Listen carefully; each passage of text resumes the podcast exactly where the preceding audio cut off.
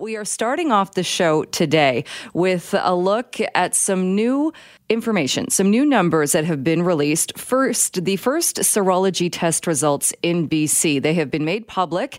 Uh, there are a lot of numbers and such swirling around in this paper. So we thought, why not bring in Jason Tetro, host of the super awesome science show, to break it all down for us. Jason, thanks so much for agreeing to do that. Oh, no problem at all. Uh, so I've, I've looked, I will fully admit, I haven't read read word for word. I think it's 24 pages, but the one number that stuck out for me uh, was the 0.55%, taking a look at the infection rates in May. Does that, what, what is the importance of that? Well, first off, the 0.55 comes in May. What we want to do is we want to compare that to what we saw in March before we had the big spike. And that number was 0.28. Now, what that means is that for every thousand people, uh, about three had some kind of response to COVID 19 coronavirus, which means they probably either had it or they had seen something that was very, very similar to it. Now, when we get to May, after all the work that we did to be able to, you know, shut everything down, lock it down, et cetera, et cetera, we essentially went up by about two people out of every thousand. So, in other words, that's how many people ended up getting the virus because of those lockdown measures. And that is absolutely amazing. Because when you start looking at some of the other places around the world, their numbers were something like, you know, 10 out of every 100, 5 out of every 100. So British Columbia basically is one magnitude, 10 times lower than that, which is amazing. And, and that was the goal, you would think, when we were being told there's the reason, the reasons why we're doing this is it seems like a huge hardship for a lot of people, and mm-hmm. both personally, professionally, for the economy. But were these the results? Uh, were these the results? Do you think, or do these does this exceed the the expectation? Oh, this exceeds it. You see, the thing is, um, you remember the term uh, flatten the curve? Mm-hmm. Yeah, well, what, the whole point was is that we had hoped that we would eventually see it essentially going through the community in a way that would be slow enough that we wouldn't overwhelm healthcare. Remember how we talked about all of that? Mm-hmm. Well, the fact of the matter is, is Dr. Bonnie Henry, who took care of SARS back in 2003, basically had a different perspective, and that was she wanted to stamp it out.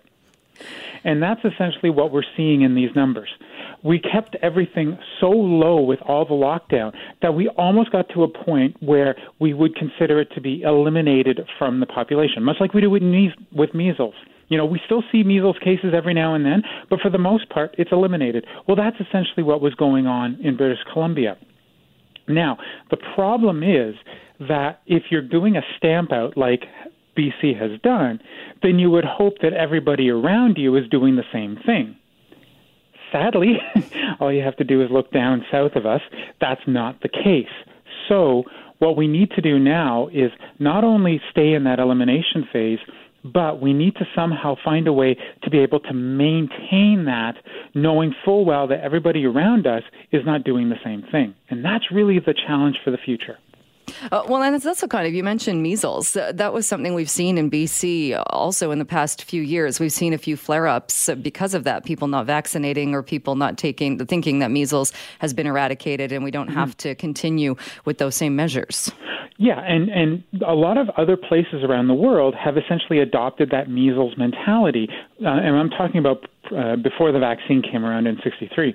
But back in those days, what would happen is everybody would just live normally, and then you'd have a flare up, a cluster, a boom, if you will, of measles. Everything would get shut down. And it would stay shut down for weeks until the measles was gone. And then they would try and get back to normal. That's essentially what living with the virus means for all those who have been listening. Now, the fact is that you can actually stamp this virus out we did it with SARS in 2003. It took a heck of a lot of problems and, and it hurt Toronto badly. But Dr. Henry has shown us that we can stamp this out. So the fact is we now have a benchmark, a gold standard as to how to deal with this out of British Columbia, and now it's just up to all the other places in the world to follow suit. And is it also because we're dealing with the virus? And I know there was new uh, study, new information out today as well about just how long, if you do have the antibodies, how long you might have them, or if it's more like a common cold that after a few months you can easily catch it again. Uh, mm-hmm. Because some people might look at this and think, well, maybe we overreacted, and the whole point was to slow it down so hospitals weren't overwhelmed, but knowing yeah. that a certain amount of the population was going to get the virus, and, and people still talk a little bit about that herd immunity. Yeah, and that was the UK version uh, many, many weeks ago. Um, they they seem to be returning back to it because essentially they can't stamp it out like uh, BC has done. What what that essentially is talking about is how you are able to allow the virus to sort of circulate so that people can get either that herd immunity, so there's a whole bunch of people who have it, so it's not going to spread very well, or we have partial immunity. And we do that every year with the flu. Okay? We can take the vaccine or we don't take the vaccine. But at the end of the day, people are going to have some kind of partial immunity to the flu. And that's essentially what we're trying, what these other areas are trying to do with the coronavirus. Here's the problem now that we're starting to find out that the first line of defense, the antibodies, may not even be, you know, six months in the making in terms of the protection, then that essentially changes the way that we have to look at coronavirus altogether. And many of the vaccines that we currently have out there at the moment may not be what we need. And instead, we'd have to start looking at um, the other branch of the immune system, the secondary branch, what we call the T cell or cellular immunity branch. And that's going to take a few years because we haven't figured that out yet. So the idea of stamping out that BC has done is far more uh, successful and definitely far more um, useful than waiting for a vaccine because it may still be 2022, 2023 before we get back to any kind of normal with a vaccine. And just before I let you go, people might hear this and think, great, to wash my hands of this, we're done, we've done our job. But this is, I'm guessing, based on continuing where we are now. Yeah, we're still at the 65%. And uh, as you know, for the last few days, British Columbia has seen uh, a rise in the number of cases. That is to be expected. We're still in that sort of 20 range, so it's not so bad. But if it gets to 50 or higher, well, then it's going to get out of control again. And that's really where, you know, we have to be absolutely sure that we're doing our best to keep it at 65% or under in terms of our phys- uh, physical distancing and such. And then eventually, over time, while everything burns out around the world, it'll eventually get back to normal. But for the moment, BC has taken the lead. Um, I would really recommend that everybody, you know, be safe, be kind, be calm and, and, and continue doing that uh, for the well for the forthcoming future. All right, Jason. Always good to chat with you. Thank you so much for joining us. It was a pleasure. Take care. Jason Tetro, the host of the Super Awesome Science Show.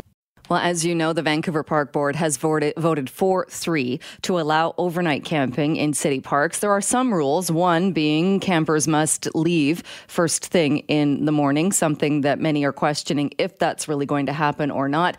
To talk a little bit more about this, I'm joined by Vancouver City Councillor Jean Swanson. Thanks so much for being with us. You're welcome. Uh, what is your take on this? I know you've been a, a proponent of housing, of trying to get more housing, more affordable housing for people, uh, particularly in the city of Vancouver. Uh, you're a city councillor. What is your take on the park board's decision to uh, amend the bylaw and allow camping in city parks, but with the certain rules and regulations? Well, I don't think it's going to work to make people pack up and leave every day. I think it's inhumane. I think the real solution is to, for the province and feds to lease some hotel rooms, offer them to people who are homeless, and then build nonprofit housing that everyone can afford. That's what we have to keep pushing for, pushing, pushing, telling people that they have to pack up and move every day. You know, what if it's raining? What if they're sick? What if they don't have a a means of carrying their stuff. What are they going to do? We're in two pandemics opioid, poison drugs, and COVID, and it's pretty inhumane to force people to do that. Uh, from what I understand, the way it works, so for people that are currently camped in Strathcona Park, they won't be forced to every day pack up their goods and to move them along. Um, does it make sense that we have what it seems like now two different rules, and that encampment will continue? But uh, as you said, anybody then that might camp in another park has to be up and moved out by 7 a.m. Jill, nothing makes sense about homelessness. Everybody knows that people who are homeless have about half the life expectancy as other people. Everybody knows, governments know, they did the studies that say it's cheaper to end homelessness than to maintain it, but nobody's doing it. Nothing is logical about this. We need to get the housing for people. It should be part of any kind of COVID recovery plan. And that's where we need to put our energy. And until that happens, I think we have to treat people with humanity and dignity. You mentioned hotels, which is something uh, the city has done as far as uh, the couple of, of sites in Vancouver. That was what happened the first time the Oppenheimer camp years ago was taken down. They went, I believe it was the Bosman Hotel that people were able to transfer to. It seems like even when there is this move to purchase a hotel or lease a hotel and get those rooms, as we've seen during the pandemic, that still doesn't really provide uh, an end all solution to the problem. No, well, we have over 2,000 counted homeless people, and COVID has showed that we actually probably have a lot more. And we have welfare rates that are too low to eat and pay the rent. So if you lose your job and you have to go on welfare, you're pretty much going to be homeless if you don't have a good support system because welfare rates just aren't high enough. We also have SRO hotels, about 4,500 units the last stop before homelessness, and they're being rapidly gentrified. You know, the Arno, the Avalon, the Persepolis, they're all being gentrified right now, and that's only. And that means that as soon as somebody moves out or is evicted, the rents are doubled or tripled. So they become lost to low income community. So, in order for us to deal with homelessness, we have to deal with not only getting housing for people who are currently homeless, homeless, but also stopping other people from becoming homeless.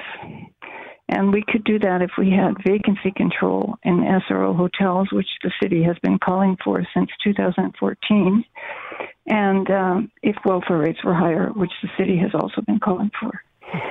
We heard from some of the residents currently living in Strathcona Park, and we were talking about this yesterday, and some were quick to say just because we hear a voice doesn't mean that voice talks for everybody or speaks for everybody, uh, which is true. But one of the residents stood up and gave a list of demands, and the demands included things like $2,000 a month, alcohol, tobacco, a safe supply of drugs, and also uh, housing that was at minimum 600 square feet per unit, uh, single person to, to each self contained unit. Got a lot of calls on that saying a lot of people would love those things. You don't you don't just get those things handed out. Do you think when we hear a message like that, it kind of dilutes the the real problem or it turns people away from wanting to try and find those solutions?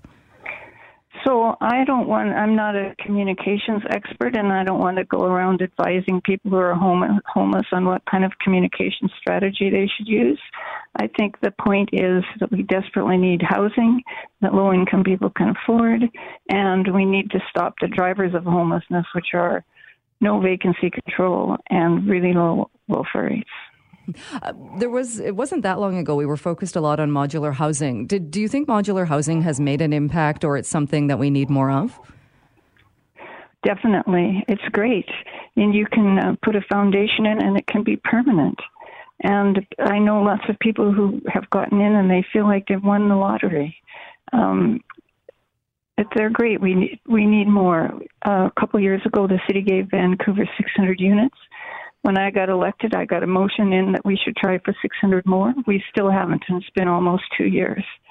Um, the city or the province only put 200 units of modular housing in its budget last year for the whole province. We could use 600 a year for Vancouver. If we had 600 a year for Vancouver for three years, and we had higher welfare rates and vacancy control in the SROs, we could get a handle on this, uh, and people wouldn't be sleeping in the streets and the businesses wouldn't be crying and the residents wouldn't be saying, "Oh, our parks are there's homeless people in our parks and all that stuff." We could solve that problem. Uh, and just before I let you go, I know at Park Board, uh, your COPE counterpart also voted against this idea, the bylaw amendment. Uh, I'm not asking you to speak for him, but do you know, was it also because of the reasons you put forward that this isn't a solution for homelessness? I think he didn't like the idea of people having to pack up every every night. Yeah. All right. Uh, Councillor Swanson, we'll leave it there. Thanks so much, though, for being available and for talking today. Okay. Thank you so much for being interested, Jill. Bye bye. That is Councillor Jean Swanson. She's a Vancouver City Councillor.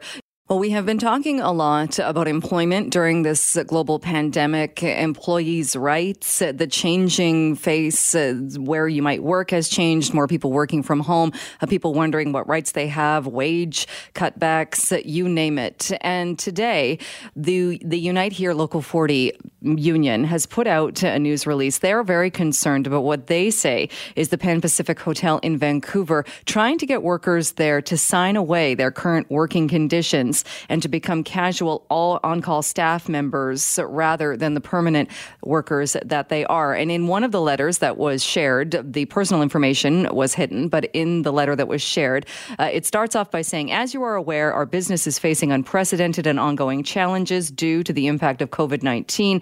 As you are a valued employee, we wish to keep you in the organization and maintain your employment in these difficult times, despite not having the same volume of work as we previously did.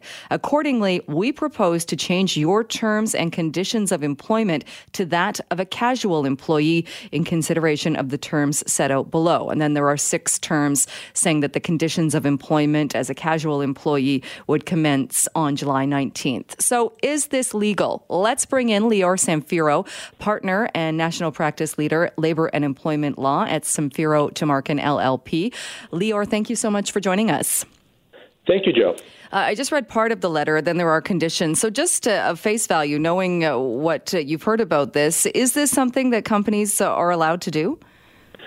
Well, here's the thing, Jill. An employer, let's start with the idea that an employer can let an employee go pretty much at any time as long as severance is paid. So this hotel could have said, employees, unfortunately, we have to let you go. We're going to pay you the severance that, that you're owed and, and goodbye. They could have done that legally. Well, this employer, this uh, hotel, decided to do something different to say to their employees, well, instead of letting you go, we're giving you another option, which is to change the terms of employment and become casual part time employees. So, in that respect, it's not that it's illegal, it's a question of whether or not it's a good idea for the employees to accept. And that's where my concern is. A lot of individuals may not understand they may be better off, uh, off actually to be let go than to accept this.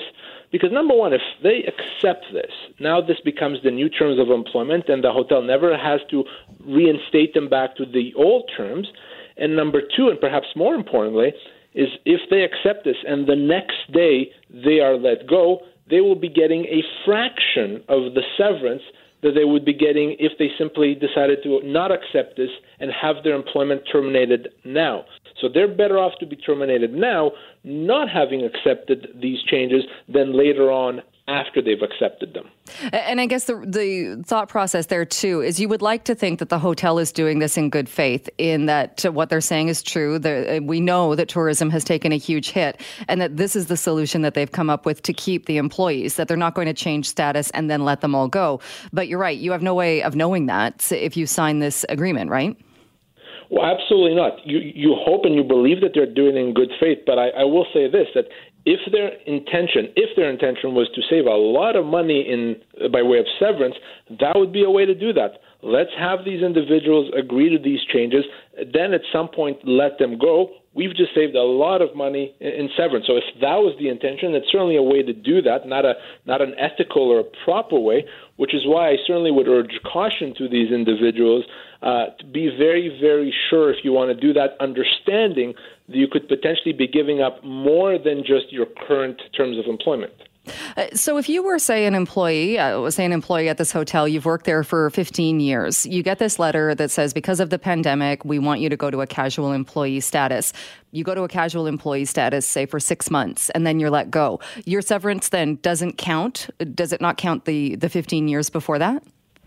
Well, you're going to be re- getting a significantly reduced severance. Number one, one of the things that this document does is it, it limits their future severance explicitly. And also, casual employees, part time employees, would be getting less severance because they're earning less than than regular full time employees. So it could mean the difference of tens of thousands of dollars in severance. The difference between getting it now versus getting it, say, six months from now. We're not talking about well, you know, six weeks pay instead of eight weeks. We're talking about potentially tens of thousands of dollars. So. You know, if would, would I do something like this? Would I agree to it? No, I would rather be terminated now and get my full severance rather than risk later on getting tens of thousands of dollars less. And I think it's there's uh, eight conditions in total that I see. Number seven, I think, is what you're talking about, where it says your employment as a casual employee may be terminated by providing only the minimum entitlement, if any, required by applicable employment standards legislation. That is exactly right. So individuals have two sources of termination entitlements employment standards legislation and what we call our common law. So, what this asks them to do is to give up that second source, the common law source, which is really the bulk of your termination entitlements come from that, and to be to essentially be limited to the minimum entitlements, which is a week's pay per year of service.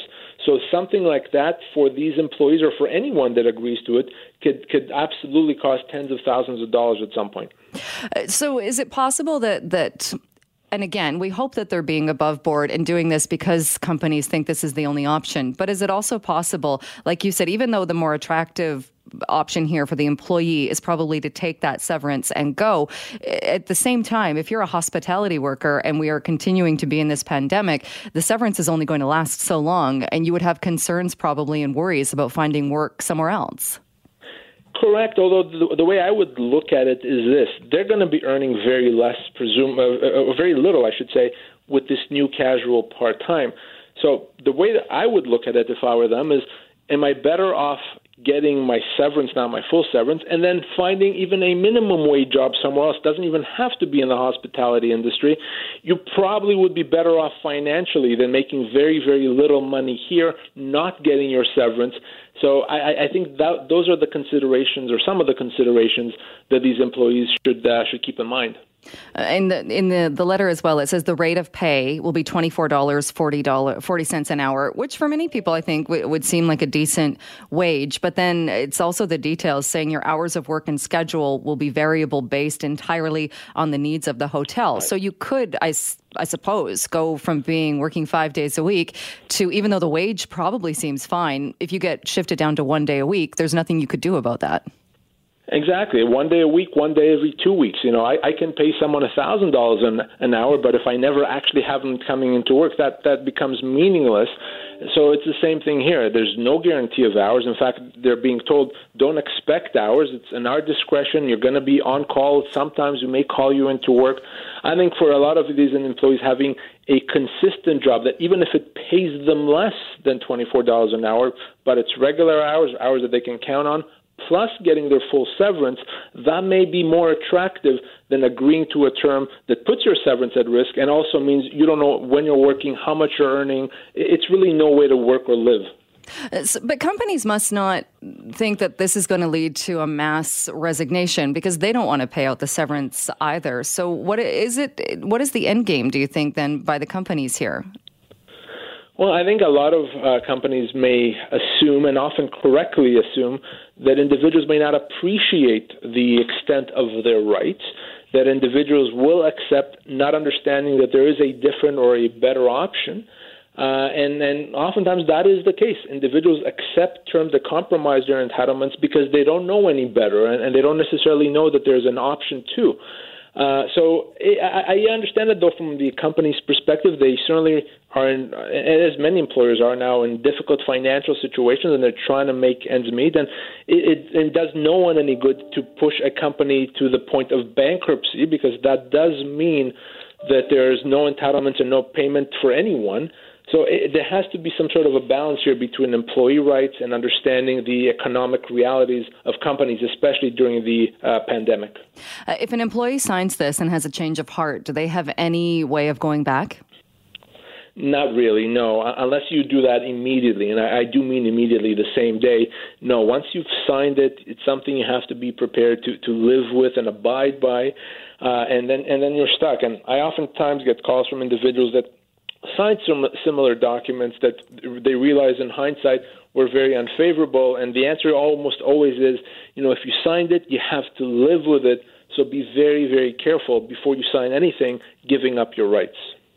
All right, uh, Lior Samfiru, it's uh, always good to talk to you and uh, have you go through these uh, things with us. Thank you so much for your time today. Thank you. My pleasure. That is Lior Samfiru, partner, also a national practice leader, labor and employment law with Samir, Samfiru Tumarkin LLP. Well, some new research, it was put out by Research Co. It is asking people about gun violence and whether or not they perceive it as a serious problem in Canada. Many of those that responded to the online survey, about 63%, said that they believe gun violence in Canada is a very serious or a moderately serious problem. Uh, they were also asked about carrying a gun, a firearm, for the purpose of self defense. That's something that's not allowed in Canada. Not sure if people answering the survey knew that or know that, but most people agreed that it should not be allowed that you could carry a firearm for the purpose of self defense in this country. To talk a little bit more about this, Rod Giltaca joins me. He is with the Canadian Coalition for Firearm Rights. Thanks so much for being with us. Thanks for having me, Joe. Uh, any surprise at all that 63% of Canadians, according to this survey, said that they think gun violence is serious or moderately serious? Well, it's not a surprise because gun violence, in particular, uh, being opposed to the rest of violent behavior that we see in our society, is covered ad nauseum. It's, co- it's, it's, it's covered in a spectacular fashion and it's nonstop. So the idea of, of violence perpetrated with firearms is a, is a serious problem because you know people are being hurt, um, but it's uh, it doesn't happen anywhere near as often as some people might think. But again, because of the way it's covered, uh, people might think that it happens more often than it does. Uh, there's also the impression, too, uh, and I think uh, an important part of the story is when we're talking about gun violence, we're not talking for the most part about legal, law abiding citizens that own firearms. We're talking about people who have acquired them somehow illegally or using them in a very illegal way. Yes, that's absolutely correct. Um, 99.99 percent of the of the time, it's it's people that do not have a valid firearms license. It's very rare for people with a firearms license. Was someone that would go through all the trouble and the legal exposure and the liability to obtain and hold a license and then to legally keep their firearms. Um, they, they, it's very, very unusual for anyone like that to break any laws, much less commit violence with them. So, again, there's always a connection. Um, the government likes that connection between gun violence and people that would have a firearms license, and there there really is no discernible connection there. So it's very misleading. Uh, the, the poll also asked people about this idea, the purpose of carrying guns for the purpose of self defense, which I, I, think kind of blurs the lines or almost makes it feel like a question you might ask in the United States or somewhere without the gun laws that we have in Canada. Uh, it seems like people would agree with the current law in Canada 77% saying that they agree uh, that you shouldn't be able to carry a firearm for self defense. What's your response to that?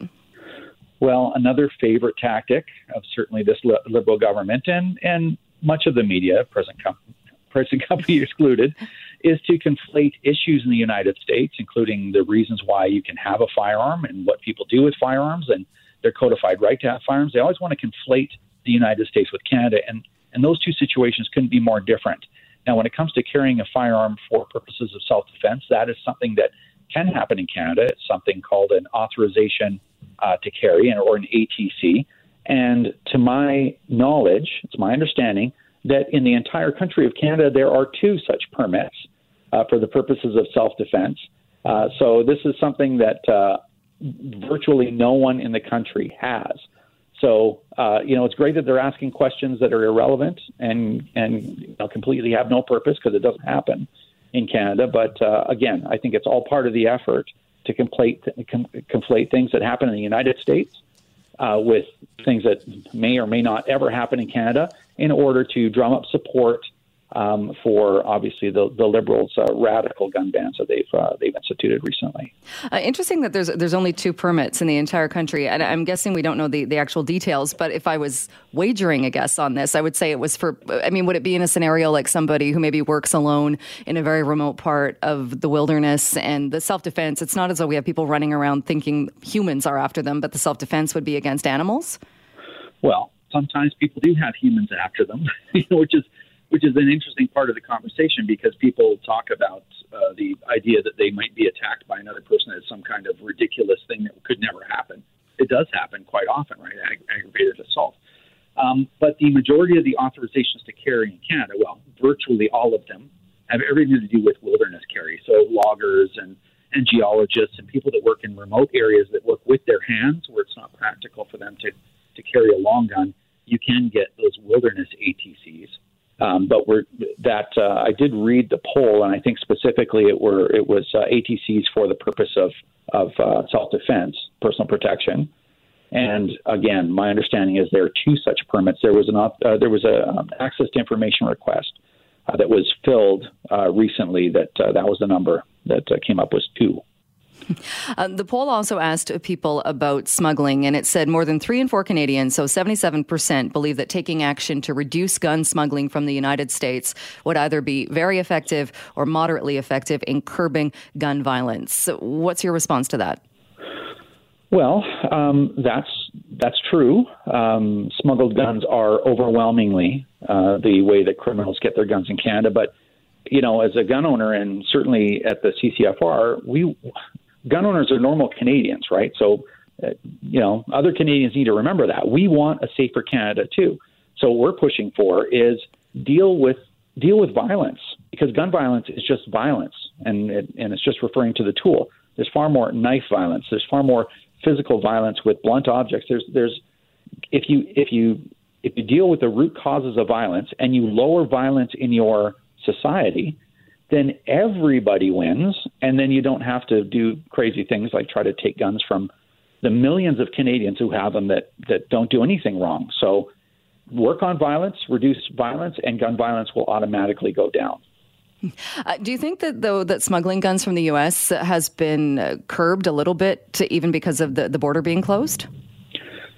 I really don't know, and the the problem is is the government doesn't keep numbers on any of this, and that's what that's what was so ridiculous about the previous claims involving Bill Blair and uh, and back in the day Ralph Goodale claiming that they knew where gun where criminals were getting their guns, and the data is nowhere near clear where they are.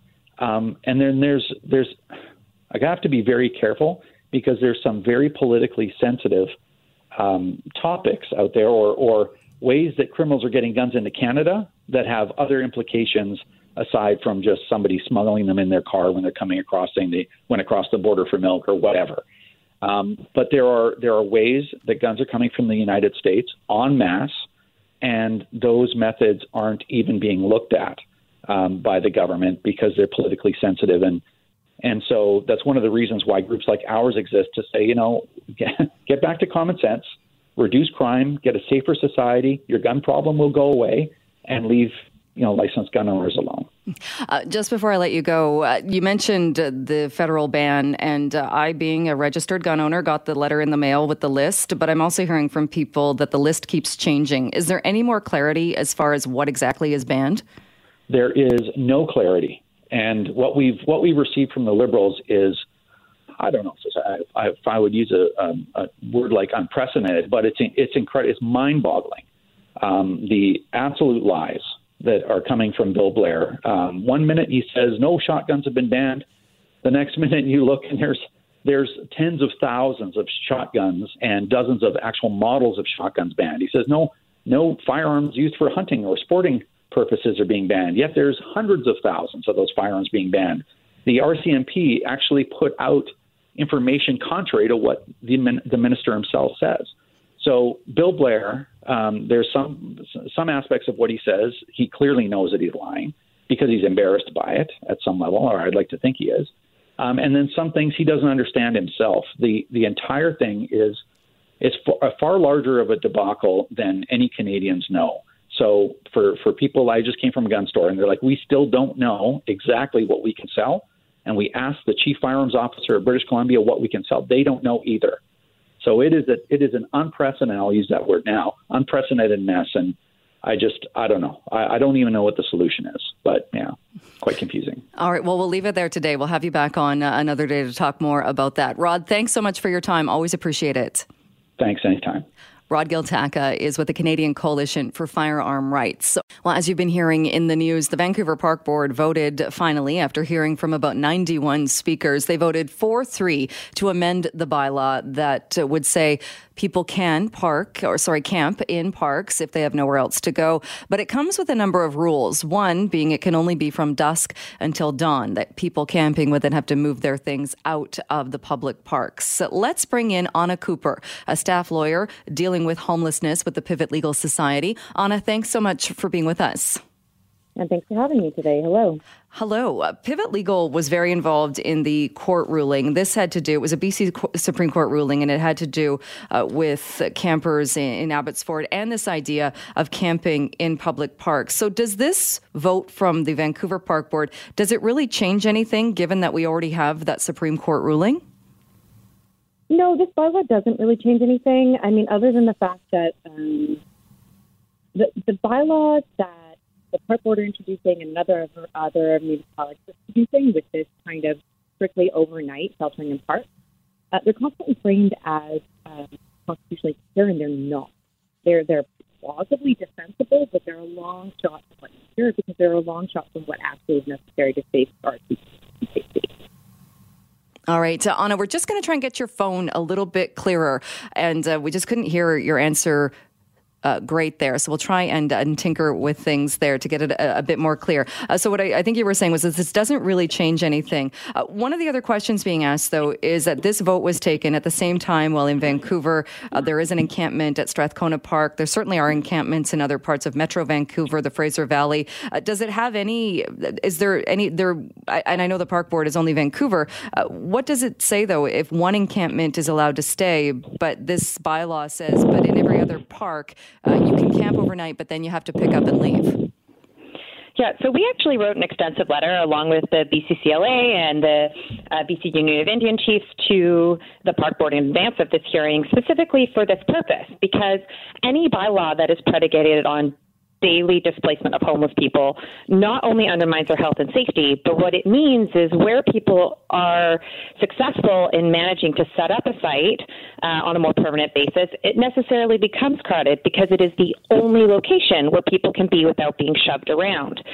So, you know, if, if you only allow people to shelter during the day in one park in the entire city of Vancouver, it, it's understandable that that's where people will go because everybody desperately wants some basic stability in their homes.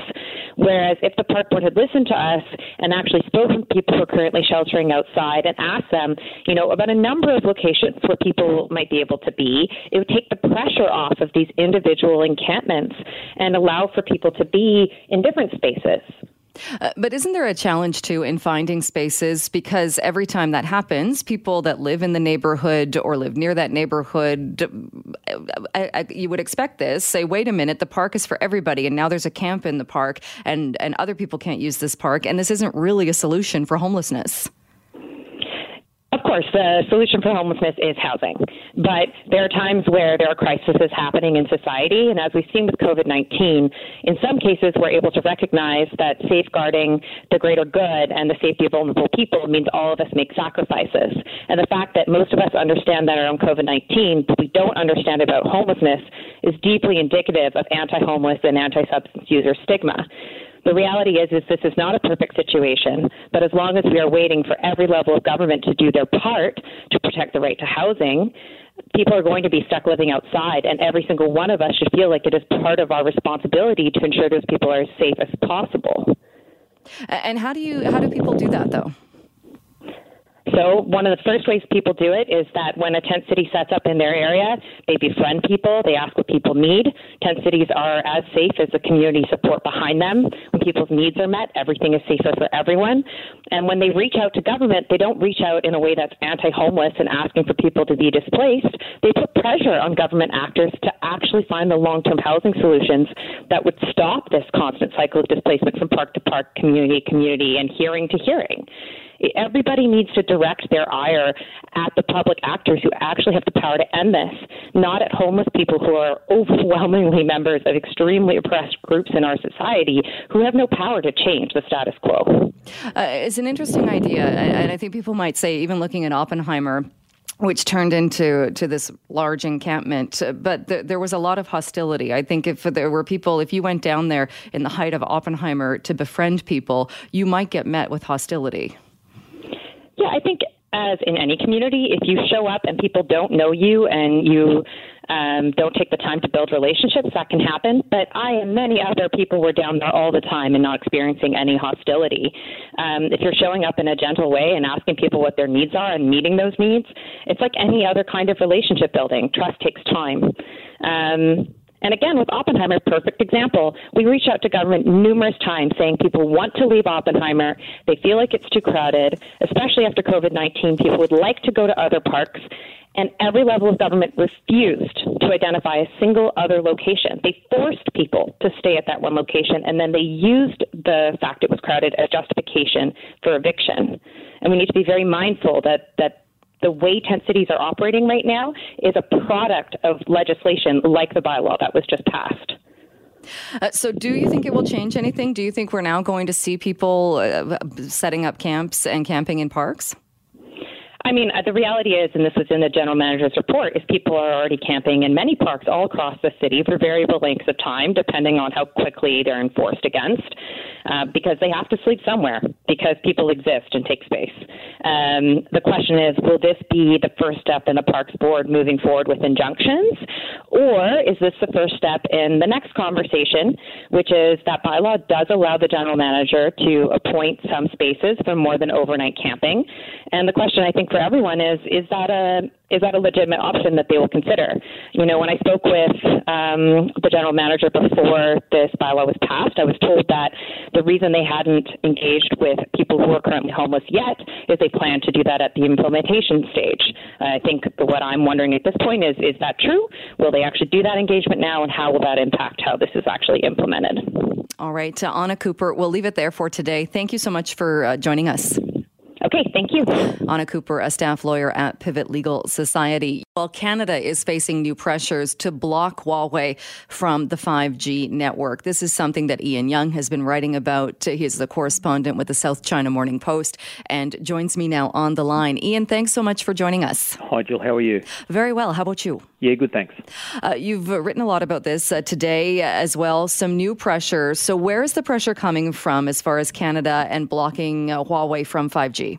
Yeah, what's happened is that uh, in Britain, um, Boris Johnson's government um, announced that it was going to ban uh, Huawei from uh, from 5G projects, and uh, not only that, it was going to um, purge uh, whatever existing Huawei hardware was in the 5G infrastructure, and it was going to do that by 2027. Um, by doing that, um, that that kind of leaves Canada out in the cold, uh, in insofar as Canada is now the only one of the Five Eyes intelligence allies um, who, uh, who, who have not um, at some stage uh, tried to block Huawei on security grounds uh, from at least part of its high-speed 5G uh, in- internet infrastructure.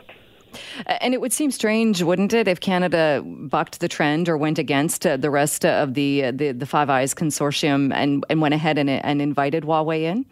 Yeah, I mean, it, it would be strange. I mean, but but it it, it seems quite clear that um, the federal government is quite resistant to um, to making that decision. I mean, it said um, the federal government, the, the, the Liberal government, said back in in April last year, I think. Uh, that it would make an announcement on Huawei and 5G uh, before the election, before the October election. Now that didn't happen, and, we've, and, and it hasn't happened since. Uh, and basically, we've been in this kind of holding pattern uh, as as Canada's relations uh, with China have gone down the toilet anyway, you know, and that's courtesy of Meng Wanzhou and um, the extradition battle. So, um, yeah, no, it would be uh, unusual, I think, uh, for Canada not um, uh, to to at some stage soon um, uh, come out and, and say that it, it, was banning Huawei from 5G projects. Uh, what do you think that would do to the relationship? Because we've seen China be uh, not too pleased, to say the least, with other countries that have taken that stand. Uh, well, there's a couple of different schools of thought. I mean, the the, um, the immediate thought might be that China would retaliate and that China um, would would, would come, somehow come up um, with some way to hit back at, at Canada.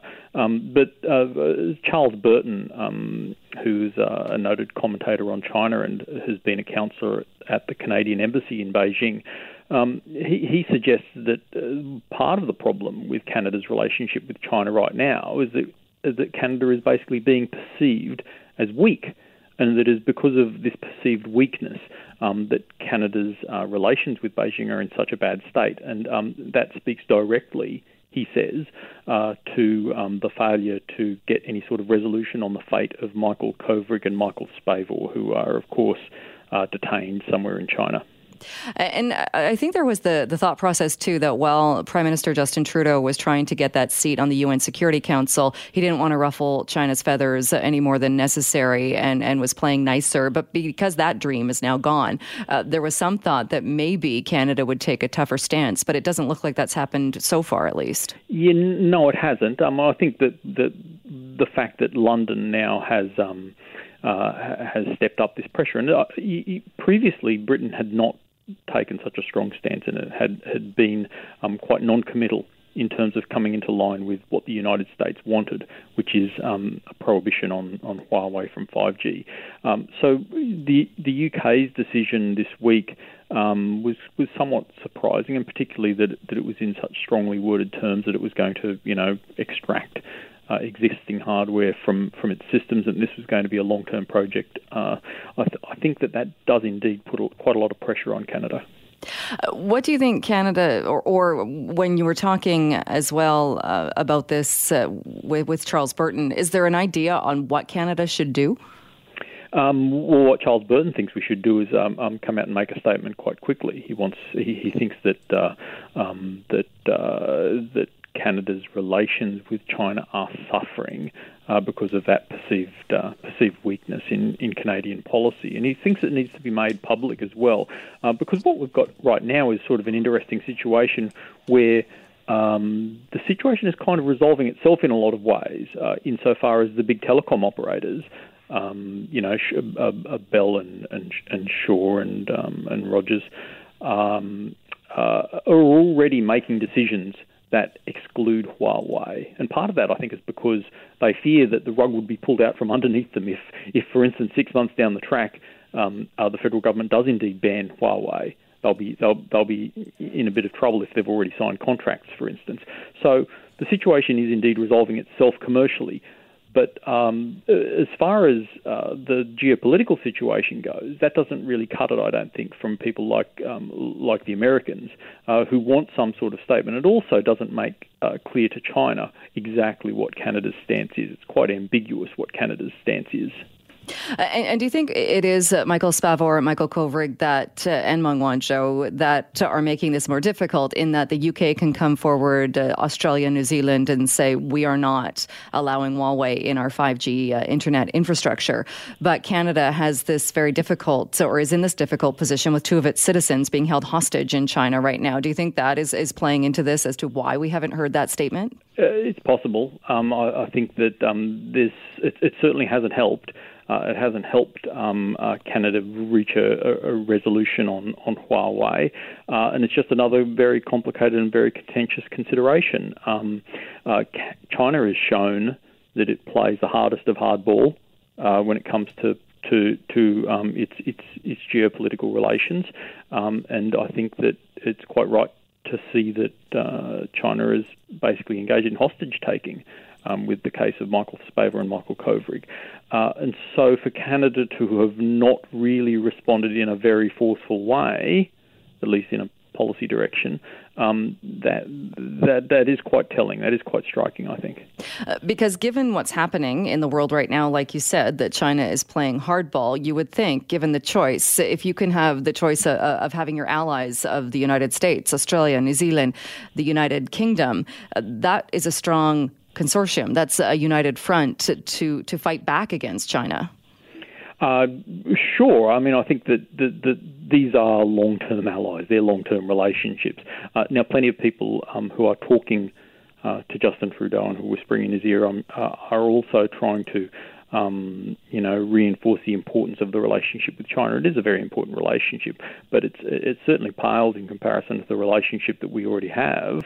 Uh, with with the United States, for instance, you know, um, where, where trade dwarfs uh, that with, that we have with China, and also too, you know, you've got the the, the this likeness of mind uh, between these Western democracies like Australia, New Zealand, and Britain, and the United States and Canada. You know, there's a lot in common that we have.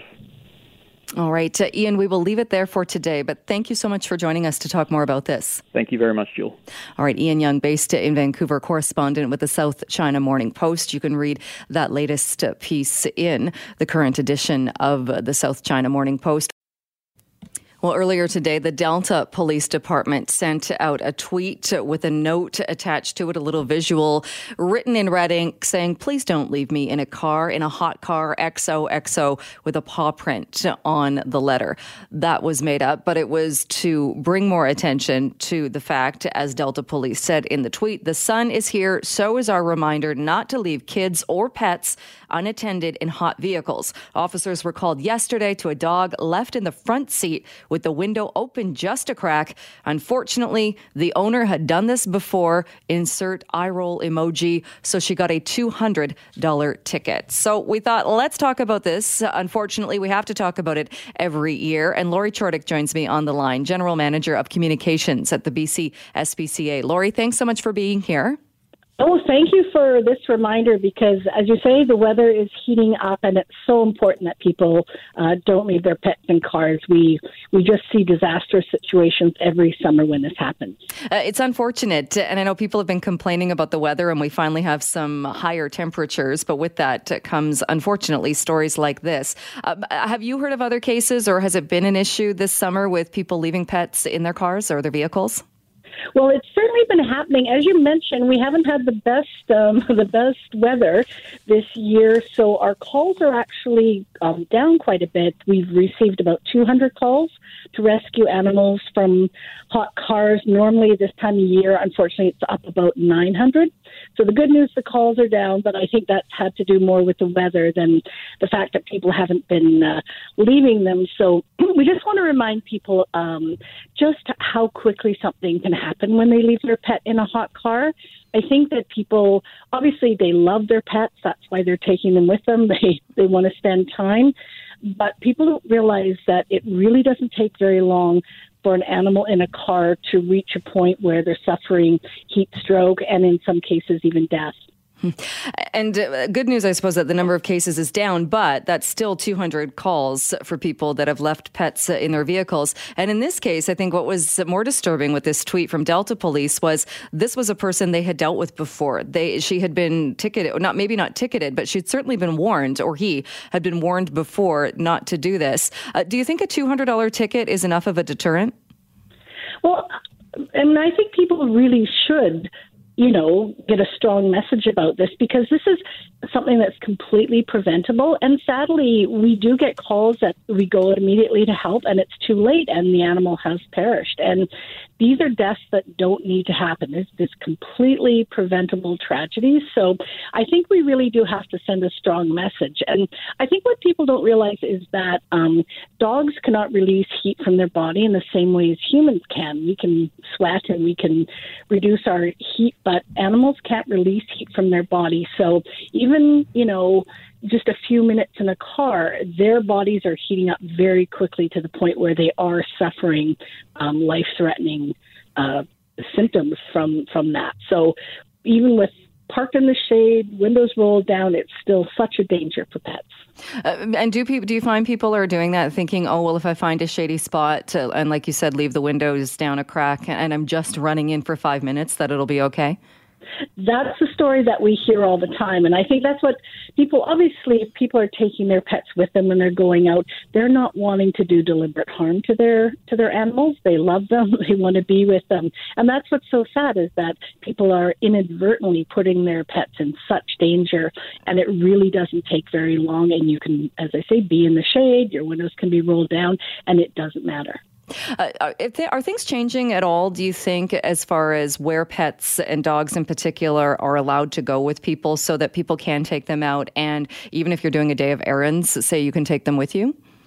Well, we certainly do encourage stores to have areas where people can come and keep their pets. And I know um, the SPCA on Salt Spring Island, we do a, a daycare at the, the very popular Saturday market we do an outdoor daycare so people can come, bring their pets, leave them with us, and it's just by donation to help other homeless animals. And we really encourage more and more places to provide this kind of services. But the reality is they don't exist everywhere. So the only 100% way that you can keep your pet safe is to leave them at home, and they'll just be so much happier at home you know, safe and cool.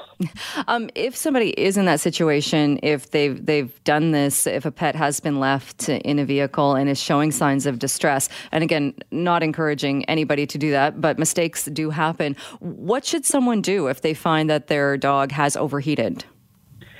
Um, they should take their pet to a, a veterinarian immediately. So there's there's clear signs of heat stroke. So people should um, see if their pet is exaggerated, kind of panting, uh, if their pulse is very rapid, if they're salivating, um, if they're having muscle tremors or very weak. Um, usually in the final stages, there's convulsions and vomiting and then collapse. So if their pets have any of those symptoms, they should get them to the to a vet immediately. And is there a misconception out there, or do people think it's different if you have a, a big dog as opposed to a small dog? It it really doesn't matter, although senior animals and those with which kind of have the, the flatter faces, like pugs or French bulldogs, those animals are even more danger because they have difficulties breathing at the best of times. So animals with flatter faces really do experience more challenges in hot weather. But it, it really doesn't matter. Um, there's certain as I say, ages and breeds that are in more danger, but it affects all animals. All right. And you kind of touched on this, but again, we were talking about the case in Delta where the woman was given a $200 ticket. Um, unfortunately, we've had stories in the past uh, thinking uh, of the, the six dogs that perished in the back of a truck. Uh, can somebody be charged or can you be charged with animal cruelty if you're found to have done this? Absolutely, and we certainly have had cases of um, where individuals have been charged with animal cruelty for causing, allowing their animal to be in distress. All right, uh, Lorie, we will leave it there for today, but always a good reminder uh, for people. Thank you so much for taking the time and joining us today. Thank you so much for getting the word out. We really appreciate it. All right, uh, Lorie Chortyk, General Manager of Communications with the BC SPCA. Well, during this pandemic, you've likely found yourself, at least more in the beginning, using plastic bags, reusable single use plastic items. Maybe you used to take your reusable cup to a coffee shop. The coffee shop likely closed down, but even when it reopened, that cup probably wasn't allowed back as we continue dealing with COVID 19. Well, my next guest says maybe we need to rethink this. And Lilly Woodbury joins me, chapter manager at Surfrider mm-hmm. Pacific. Uh, Lilly, thanks so much for being with us. Hey, Jill, thanks for having us on your show. Uh, what are your concerns about uh, the pandemic and the increased kind of use and I suppose return to single use plastics? Yeah, so, you know, our concern really centers around the fact that we are in a plastics crisis right now in Canada and all around the world. And, you know, pre pandemic, we were really making headway on this issue as the federal government had released their um, plans for the zero plastic waste and, you know, with that, they're going to ban a comprehensive list of single use plastics by 2021. The provincial government, they were going to announce this spring their plans for the Clean BC Actions Plan. So things were looking promising, things were lining up. And then, as we know, the pandemic hit and really threw everything into array. And what happened at this time was that a lot of misinformation started circulating, stating that uh, reusable vessels were not as safe as or sanitary as single-use items. And we all know how the narrative goes here as we visited our grocery stores and coffee shops and other retail stores, is that um, they prohibited us from using our reusable vessels and return to the single use. Right. And you can hardly blame people, though, especially in the beginning when we didn't know how long the coronavirus could live on on a surface. We didn't know if it could be transmitted that way. You could hardly blame people from wanting to take that step if it meant you could protect yourself against possibly being exposed or getting the virus. Yeah, you're absolutely right, Jill. And, you know, since the beginning of the pandemic, we really wanted to navigate this very carefully because people's health is of the utmost importance.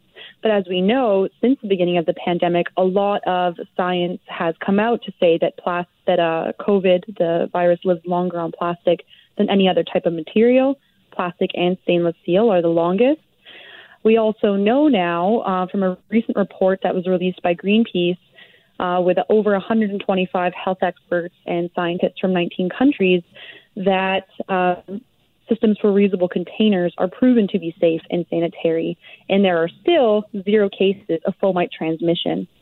Uh, and how do you make sure that people are, are so using res, res, reusable containers? I mean, we've shifted so quickly to people using hand sanitizer and to wiping down tables for people that have returned to restaurants. How do you make sure that people bringing in reusable containers are cleaning them and that it is sanitary?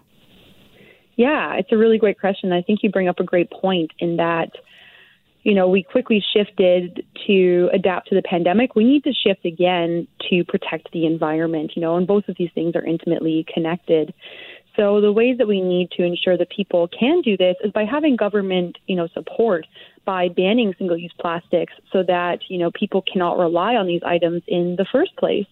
You know, and then with along with proper education, people will be washing their reusables and making it easier for people to do this at businesses if they haven't done so already. Businesses can also deploy the contactless transfer system with, you know, whether it's groceries, drinks, food, etc. And this has actually been used in a lot of countries before the pandemic, such as Australia. And this is a really smart way to go, you know, if you're concerned about the vessel not being super clean. But I think what's really important to note is that a lot of the focus on this issue and so many environmental, it's put on the consumer, you know, and it's really not reasonable to expect everyone to live zero waste when the cheapest food is packaged in plastic when you know there's tons of communities mainly first nations in canada that don't have access to potable water. Of course they're going to rely on bottled water you know and this is why we need public policy to turn the tide on this issue. We need you know canada to keep stay on track with their action plastics action plan you know obviously banning single use plastics but also um, implementing extended producer responsibility to make all of the producers of these products and packaging responsible for the end of life, not the consumer. So we truly have a lot of, we all have a part to play, but it's been too heavily rested on the consumer. Uh, what about the issue of medical equipment? Because that's been getting a ton of, uh, of focus as well, in that obviously we need medical equipment. It can't be reused, that's not deemed safe. But now a lot of people are also using reusable masks and wearing those masks when going into public and also using some of those supplies. Yeah, it's another great question. So it depends on the health authority and where you're living. I know some health authorities for, uh, you know, certain health outlets, they require them to use the single-use masks and gloves. Others say, you know, you don't have to wear a mask or you can use reusable gloves, reusable masks. Where you're permitted to use the reusable, use the reusable. And, you know, it's also important to note that, you know, plastics are a petroleum product that's a finite resource. You know, if anything, while whilst we're finding new systems medical equipment, or even if we don't, we need to be saving that resource for what for what it really matters for medical equipment, um, you know, and not for items that we have readily accessible alternatives for. Uh, um, and how does Canada rate, do you think, as far as uh, around the world and other countries? Because it seems like having traveled to many other countries, it seems like we do a pretty good job. Even if we're using single use plastics here, it seems like we do a good job of recycling and making sure they don't end up in the ocean. So, how do we rate compared to other countries? I don't think very well, you know, considering only 9% of plastics are recycled in Canada. And even for the plastics that are recycled, they depreciate in value every time they are recycled. So, you know, again, and that's why recycled content standards, that's why EPR is is super important to see that, you know, when we're recycling these plastics, okay, they can actually become part of a circular economy. And I think when you go to different countries that maybe are developing and do not have, um, you know, as robust waste management systems or the political will, you know, it's often cases that multinational corporations are targeting those countries with all of their cheap plastic goods. You know, a lot of these countries that may appear better we're not relying on plastics until the until industrialized nations like U.S., Canada, and Europe, you know, started relying on this and really made it part of a global phenomena. You know, furthermore, Canada has been has been sending waste to countries like the Philippines, Malaysia, you know, for them to deal with instead of dealing with it within our own borders, which really blew up um, last year, and uh, and then this plastic waste and pollution got added to the Basel Convention. So yeah, overall, I don't think we're doing very well, but we have the resource to do so, and we need to do so. All right, uh, Lilly, we'll leave it there for today. Thanks so much for joining us. Thanks for having us on. Lilly Woodbury is a chapter manager at Surfrider Pacific.